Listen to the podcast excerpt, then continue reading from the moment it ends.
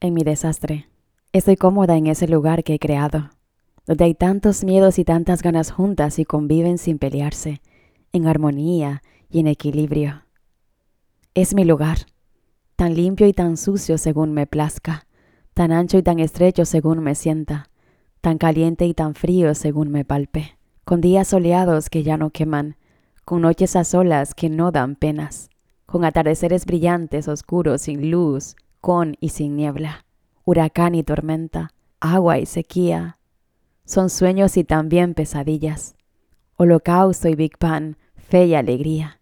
Y es mío, nadie viene a cambiarme, nadie me cuestiona, nadie me exige nada, es mío, mi desastre es mío.